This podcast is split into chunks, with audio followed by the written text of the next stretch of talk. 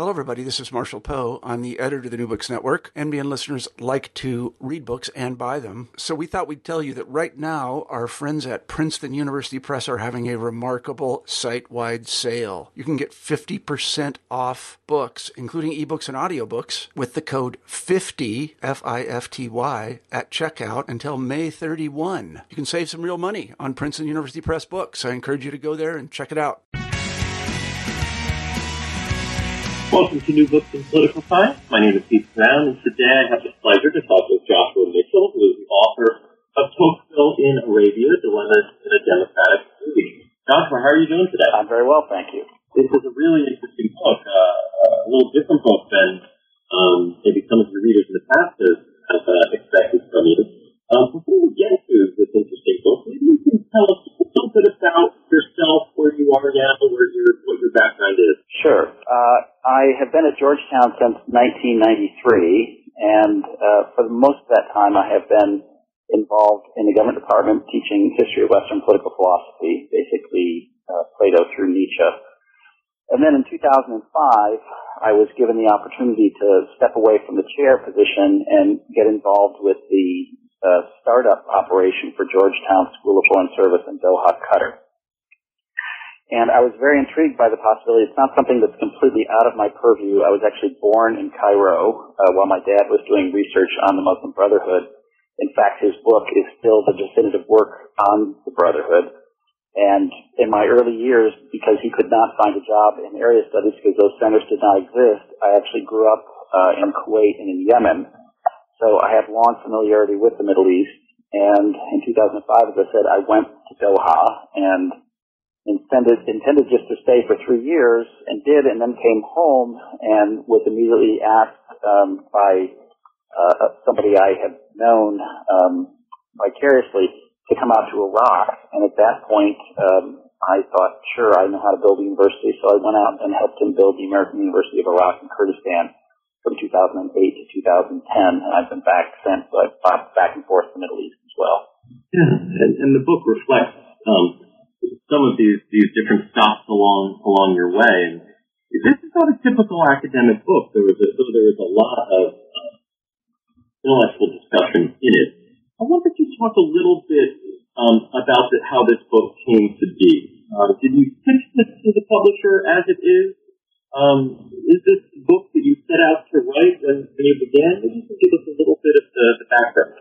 Well, after 2001 happened, I won't call it a crisis, but I had really decided that the Middle East was my father's work, and I was simply going to do history of Western political philosophy. And when 2001 happened, it brought my world, the world that I had chosen to follow, the Western European American political thought world, into collision with the Middle East. And I wrote an essay which appeared as an epilogue of a book that G. F. L. Steyn and I can't remember who else edited a few years back. And it was a very personal telling of my past history, kind of an autobiographical purging, frankly. And I initially did not think it was going to go further, but I got great encouragement from Gene and a number of others who read it and said, this is an entirely new voice. I have enough German in me that I write very arcane political theory works with 750 footnotes, and I've done 3 of those. And I kind of sat on it for 2, 3, 4 years, and then when I went to Qatar and started teaching, I realized that what I had begun there needed to be continued. And so I was teaching history of Western political philosophy, and it occurred to me that a new kind of book had to be written. I find a lot of the debates in political theories these days to be very well orchestrated, choreographed, but I'm frankly not pleased with the direction things are moving. Political theory, I think, begins largely because of World War II, and so it's a response to events, an attempt to plumb the depth of Western tradition. With a view to making sense of those events, it strikes me that that's what political theory needs to do. There was some turn because of 1989, very little because of 2001, almost nothing at all because of the financial crisis of 2007, 2008. And I just decided I wasn't going to write another book that way. So I started with the same voice I had in that one epilogue, and then asked myself the question, how far can this go? And in the course of my several years in Iraq, I got in Qatar actually, I got a start on it. But frankly, much of it was written in Iraq under very, very difficult circumstances. I was sitting there in my office and was able to reflect about the Middle East as a whole, about U.S. foreign policy in the Middle East, about the crisis of modernity, which I think to be very real there in the Middle East. And the book just kind of grew and grew and grew, and it has very few footnotes, as you know, just a few references to pages. There's no substantive footnotes in the book. And I shopped it around, and a number of publishers thought that it was well written, but they said, well, this just isn't the kind of thing they do. So I talked to John Trenesky at the University of Chicago, who published my first two books. And it was a long shot, because they generally don't do this sort of thing, but he read it and he said, well, you know, we do lots of Tocqueville, and I think we want to do this one. So it was a happy surprise that John picked it up after my last book, which was 1995 with them. So there you have it. And a lot of the book is reflections on literature, but also reflections on your own past and also the past of your students. Recall a conversation in 2005 that you had at a cafe. Mm-hmm. I wonder if you could recount a little bit of this conversation and what you took from it, because it really does set up a lot of questions that go on in the book. So tell us about that conversation. Well, in other parts of the book, I have extended reflections on the 1960s, and I do that for a number of reasons. First, the book is not just written for an American audience; it's written for my Middle Eastern students as well, who don't really understand the 60s. Second, you know, the other great book about the 60s that's within our orbit is Alan Bloom's Closing the American Mind. And I wanted to both, in a way, amplify his thoughts, but to show that it wasn't just the 1960s. There was something so much deeper going on. It was a part of a general movement that Tocqueville had seen happen, or seen developing, you know, 170 years ago, 180 years ago. So that was one of the reasons I moved in that direction. So I'd always, the 60s was very powerful for me. I grew up in Ann Arbor, lots of things happened there. And then when I met this gentleman in Saudi Arabia, or from Saudi Arabia, who is really the first substantive person you're introduced to in the book, I realized that the 60s was not just America, that there was a 60s generation in Europe, that, as I say in my book, that they too were interested in throwing off their fathers, but that meant something very, very different to them. It meant throwing off the legacy of national wars, and so whereas in America throwing off our fathers meant innovation and experimentation, in Europe what it meant was throwing off the fathers of their nations, and so creating the European Union. And then, as I note in the book, this very wise man said, "You don't understand, we too had a 60s generation, and like you, we were throwing off our fathers. And the fathers that we were throwing off had made this halfway capitulation to the West, which we found very unpalatable." And so you have a 60s generation in Saudi Arabia, which in some of its parts became interested in the process of what Tocqueville and Rousseau and Weber would call the re-enchantment of the world and the return to Islamic fundamentalism. So three different 60s generations, three ways of throwing off fathers. I raised this notion of throwing off the fathers because this is Tocqueville's fundamental claim, that the breaking of the links between the generations that you once had in the aristocratic age is characteristic of the democratic age. And it seemed to me that this would be a way to introduce an issue that's larger than the 60s generation, introduce the grand movement of history, which is the delinking of persons. Much of the discussion is about actually teaching Tocqueville in this new environment, a new campus that you're a part of. And you teach this course, which I think you've taught many times in the States, about the history of Western political thought. And in that class, Tocqueville appears somewhat late in the syllabus, later in the semester, I would imagine. I wonder what you expected the reaction of your students to be to Tocqueville before you had the chance to teach it and prepare for the first time. What did you anticipate their reaction to based on your previous teaching? Well, in the book I mentioned that my first exposure to international students was not actually in Qatar. I had moved back and forth to Latin America for 3 summers before 2001, and what I had encountered there was a great deal of resistance to liberal thought broadly understood, economic liberalism, political liberalism. And this, of course, had happened after 1989, when in North America the understanding was that Karl Marx had been repudiated. And my wonderment there in Latin America, and also in Lisbon, where I taught for a bit, was how the kind of triumphal understanding of liberalism had not taken hold down there. They were deeply, deeply suspicious of liberalism, as I say in the book. They had a kind of tacit appreciation and endorsement of Marx and Rousseau without having read them, and a deep suspicion of Smith. So I had already had some encounter with Latin American and European, let's call them anti-modern tropes, anti-modern suspicions. And when I went to the Middle East, I knew there would be something like that, but I think the big surprise was that the language was almost identical. So it didn't matter. It didn't matter that these young people came from a different religious tradition. It didn't matter that, whereas in Argentina the standards of living were falling, whereas in Qatar and Lisbon they were rising at that time. None of that mattered. And what struck me then was that there had to be some larger explanation for why young people around the globe spoke really unreflectively using the exact same tropes. Kind of anti-modern tropes. And what occurred to me was that colonialism had an awful lot to do with it, that either because of European education going there or because the young people over generations had gone to Europe, they had imbibed a certain suspicion of the liberal project, and there are, of course, a lot of European thinkers who have that, Rousseau, Marx, Nietzsche, Heidegger.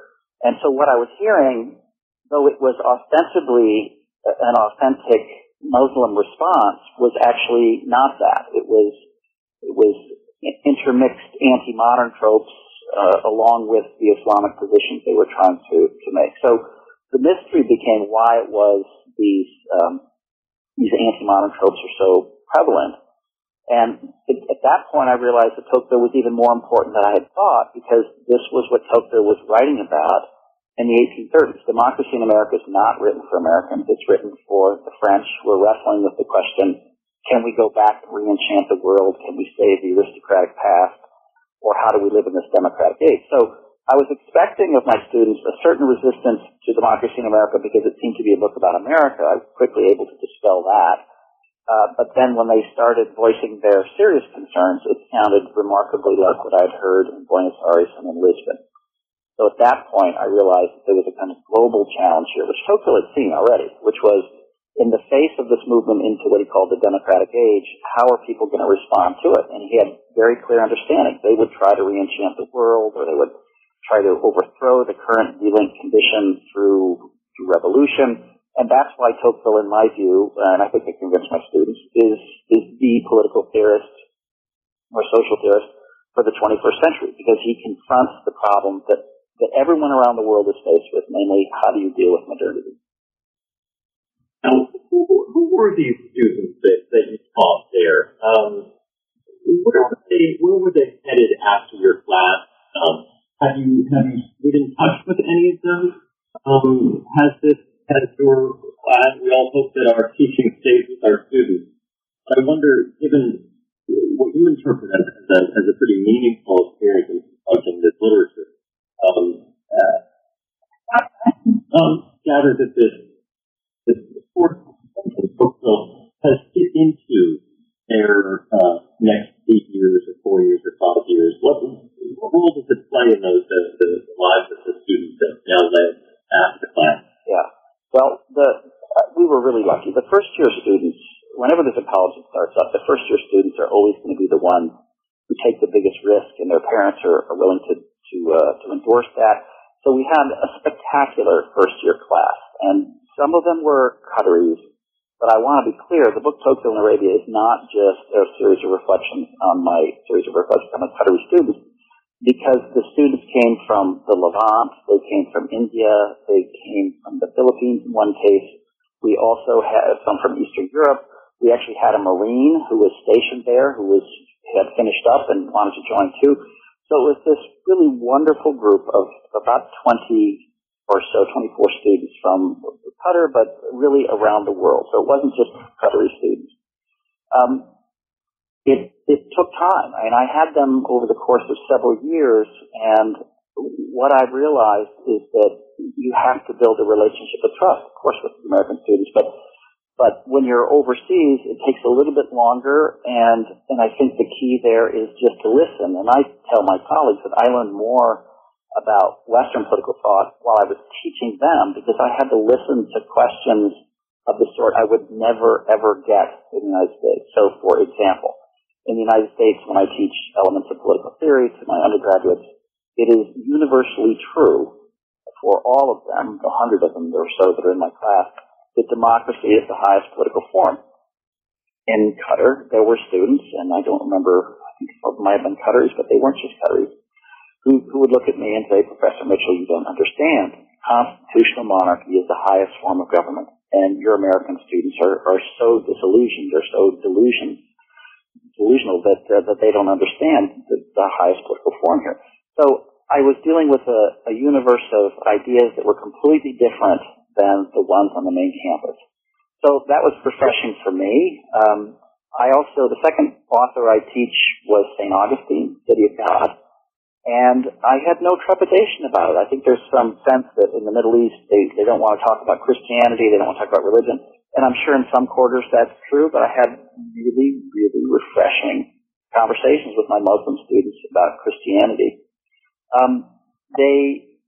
They range broadly in terms of what they want to do. Some are very well connected because of their families. Others, not so much. Some of them stayed. Some of them left. I left before the first class graduated, but I heard secondhand that they were running up and down the halls always talking about Tocqueville. So I took this to be a very serious success. And when I go back there this spring, I'm going to be teaching my Tocqueville class again. So, it's a great group of students. Some of them will end up being political leaders. Others will be in business. Others will drift off and do who knows what. But it was really a wonderful group of students. Yeah, I wonder, you end the book with an epilogue that reflects a little bit about your more recent experiences in Iraq. How does this conclude? Maybe with your some of those thoughts and how this connects, either to your rebuilding, reconstruction efforts in Iraq, and or how this has impacted how you teach back in the States. Has it changed your pedagogy or your scholarship on Tocqueville? What is the next step for you? Well, the book is, even though I spent 2 full years in Iraq, the book is largely about Qatar, in part because had I written about Iraq, it would have been a very different kind of book. I dealt with immense political pressures there and challenges that it's just impossible to convey in a few sentences, or I don't think I could do it in the book. It was a post-war zone and tremendous distrust. It was a safe area, but I had AK-47 carrying bodyguards, and we had to tell our students to leave their rifles in the trunk when they came to school. And it wasn't that we were ever felt there was an imminent threat, but when you're in a place that's had war for such a long time, people just carry guns and it's just part of life. So it would have been a different kind of book. That said, the students I encountered were, in one decisive respect, not different. The others I've encountered around the world, they're students who wrestle with what it means to be modern. The problem is exacerbated because of all the new social media technology. On the one hand, this group of students is identical to our American students in that they have Facebook, text messages, the whole 9 yards, Twitter, and in that sense, they have the kind of liberation from their parents and their larger social setting that our kids have, but they're also very, very tied to their families in ways that most Americans can't understand. And so they are torn in ways that our students aren't, and they're desperately looking for answers. The old educational system there is not going to work anymore. It's a complete rote memorization method. And these kids who have a suppleness of mind to realize the world is changing know that that education isn't going to work anymore. So I have come away thinking that, well, not surprisingly, bombs and bullets are not always the best way to go, and that there is something that America can do because it does it relatively well. And the really happy news is that around the globe, ministries of higher education are clamoring for it, namely the United States or American higher education. So I've come away thinking that the next great challenge is global higher education. And I think particularly for political theory this is important because, as I said at the outset, so many of the debates have become sterile and there's a growing suspicion that the canon could do anything for us. My view is that the canon is incredibly important now. In fact, it's more important now than it ever has been. But I don't mean it as a defense for an existing tradition. I mean it rather as a kind of resume of the existential possibilities that a civilization can know. And so I want to bring those books from each canon into conversation. And it strikes me that that's really the challenge of the 21st century for young people around the globe, because in the Middle East, they will quickly tell you that what I call liberal triumphalism is not going to work, that democracy is not going to come. And then many of them will launch into a kind of indignation using post-colonial tropes, and I'll sit and listen and say, yes, you're absolutely right about all the injustices that you have incurred at the hands of the West. And then I say to them, and now how are you going to build a world? And they don't have an answer. Now, the happy news is there are a number of young people who realize that they're going to have to plumb their own traditions to figure out how they're going to move forward. And this, to me, is a spectacular development. And if we can set up global education to be able to help retrieve that, then I think we can have the kind of civilizational global conversations that we need to have. And as I said, the happy news for political theory is that that raises it up from the dead, where it more or less is now. And then it can make a real serious contribution to global education. Yeah, I think as you can all tell, this is a book that's deep in theory, but also in some of the catalog, and also about pedagogy. Also has one of the better book covers, I think, of the year. Tocqueville's book, Tocqueville in Arabia, Dilemmas in a Democratic Age, published by University of Chicago Press in 2013. I'd recommend it to lots of different audiences. Joshua, thank you very much for your time today. My pleasure. Thank you. Sure.